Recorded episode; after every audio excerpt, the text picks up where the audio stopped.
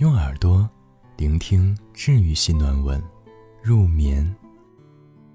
我是今晚的主播韩涛。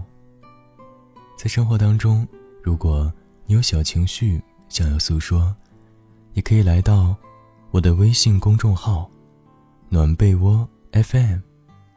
最近有看一本书，里面写到：爱上渣男不可怕，离不开渣男。才可怕。对啊，最可怕的就是，你明知他就是渣男，却依旧喜欢他。我们可以从一开始就杜绝渣男。今天的故事，就让我们来看看如何识别渣男。这个问题是所有姑娘最关心的，谁都希望自己最初就遇到良人，从此。幸福一生，可往往在渣男身上跌个头破血流，从此不再相信男人。先给大家讲两个故事吧。如果你看懂了，百分之九十九的渣男基本上都无所遁形。有一位姑娘是家里的独生女，父母早年一直怀不上孩子，直到临近四十才有了她，所以打她从娘胎出来就受到。千宠万爱的对待，父母倾其所有给他最好的，在这样的成长环境里，他并没有养成刁蛮跋扈的性格，相反，比一般姑娘更温顺、懂事、体贴，并且非常有爱心，对谁都很善良友好。我很喜欢他。后来，他喜欢上了一个家庭条件很差，但非常能说会道的男人。喜欢他，喜欢得不得了。他父母是反对的，不愿意唯一的女儿婚后吃苦。我们也不看好，总觉得和那样一个男人在一起，幸福的指数太低。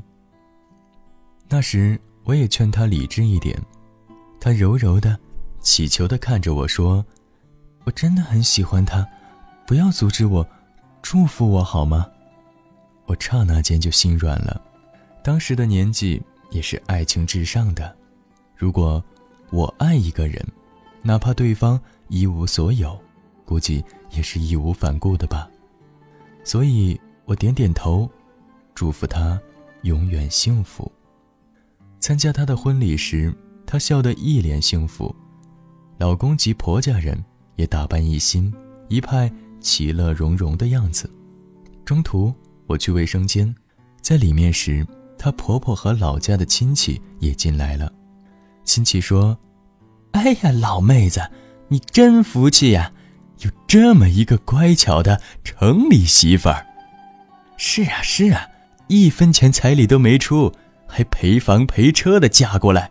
我儿子真有本事，他跟我说他都搞定了，儿媳妇儿什么都不会要的。”我在里面听了，心里硌得慌，却不知道这股郁闷如何排遣。婚后第一年，她过得还可以，老公公婆都挺哄着她的，我只希望她能幸福。但是没过几年，她就离婚了，老公和婆家做的极其过分。我想起了婚礼的那个插曲，也不奇怪，安慰她，所有的痛苦终会过去。他问我：“我对他们这么好，一直体谅他们、迁就他们，他们为什么要这要这样对我？”我没有回答，只劝他不要再想这些了。另一个故事是我曾经的闺蜜的，那时候我们刚刚大学毕业，她爱上了一个很穷很穷的男人。这男人有多穷呢？穷得开了我的眼界。闺蜜第一次上门，拿到了二十块钱的见面礼，这还是婆家所有的家当了。要知道，二十元，在我们那时候，勉强能过一天而已。用家徒四壁来形容都觉得不够。为了供儿子读书，他们过得很苦，还欠了不少钱。儿子工作后，基本上所有的收入都寄回了家。可是因为毕业时间尚短，债务还没还完。闺蜜还是嫁了，不要彩礼，不要酒席，不要戒指，真正的裸婚。但婚后，她过得真心幸福，婆家一家人待她如珠如宝。现在，她和老公经过多年的努力，已经买了房，把公婆也接了过来。公婆给她带孩子，她安心拼事业，一家人的日子过得令人艳羡。我问闺蜜，当初怎么就敢嫁呢？如果是我，我可不敢。她笑着说：“我就是觉得他们一家人好。老实说，我也怕碰到凤凰男啊，所以在交往的时候，我也是提着心的。可是有两件事促使我信心百倍。我第一次上门时，拿到二十元见面礼时，愣了。他们家再穷，儿子也都是在外面工作的，难道？”连个体面点的见面礼都拿不出来。但后来我发现，其他姑娘第一次上门，他们那里一般就是五块钱的见面礼，二十已经是笔巨款了。而且我在那里的几天，他们把什么珍贵的、舍不得的东西都拿出来了。虽然这些东西在我们眼里平淡无奇。可是对他们来说，那是仅有的，平时绝对舍不得的。第二件事是当初决定结婚，我已经想好什么都不要了。再说，就算我想要，他们也拿不出来呀。可是，我婆婆把她妈妈陪嫁给她的一块玉给卖了，跑到很远的地方打了个金戒指给我，说他们。也拿不出什么好东西，委屈我了。当时我就很想哭。后来我给他买了好几件首饰，就是为了回报。他们不富有，但他们倾尽全力的对我好，不是讨好那种好，是真心把你当自己人那种好。我老公秉承了他们家人的厚道，觉得我嫁给他。挺委屈的，人家结婚都是有房有车的，而他什么都没有给我，所以婚后，但凡购置什么东西，都是写我的名字。赚来的钱都是第一时间交给我，他自己花钱很省，但是我喜欢什么，绝不含糊，所以我过得很舒心。很多姑娘都问过我，女人。是不是不该付出？是不是对对方越好，他就越不珍惜？贤惠是不是一种错？当然不是。感情中，如果谁都不付出，那这种感情还有意思吗？你最后遭遇不幸，不是因为你付出了，而是你付出的对象错了。当你找错了人。你付不付出，结局都改变不了。所谓渣男，其实并不是那么难以辨别。如果你客观理智，不被爱情蒙蔽眼睛，其实百分之九十九的渣男，稍微用点心，花点时间，就看得出来。不是渣男太渣，而是容易和渣男纠缠的女人，大都。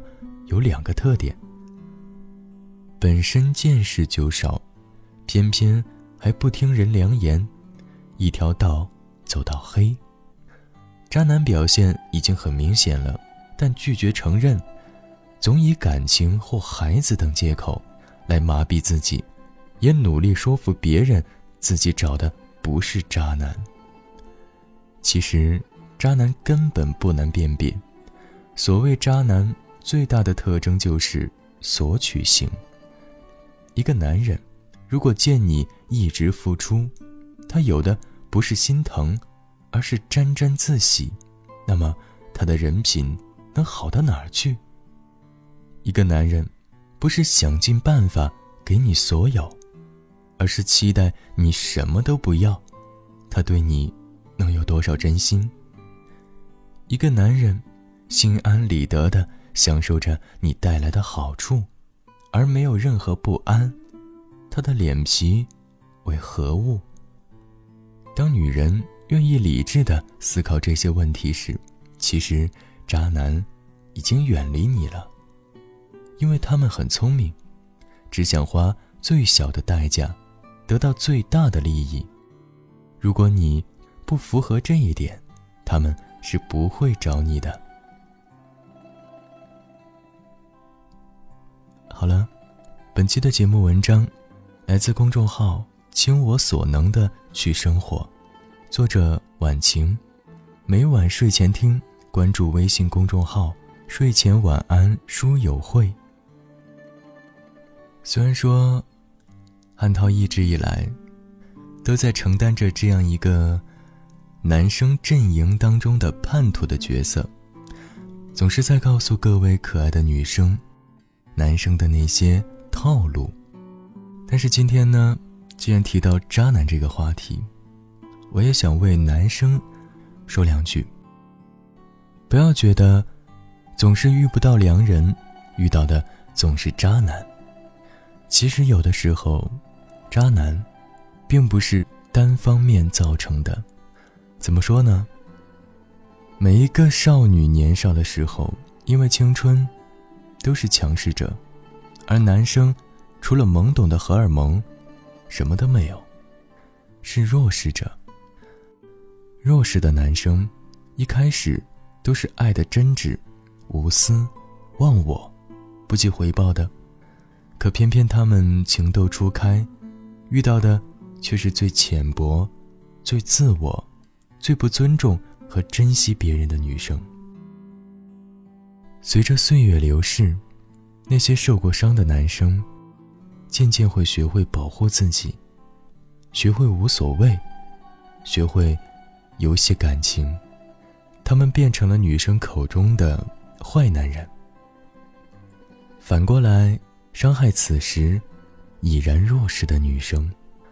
也请各位可爱的女生，善待那些情窦初开、对你好的男生吧，为他们保留一颗没有受伤、对爱情依然有纯真向往的心。其实，也是为了你自己。如果你有小情绪想要诉说，欢迎来到我的微信公众号“暖被窝”。FM，我们下期节目再见。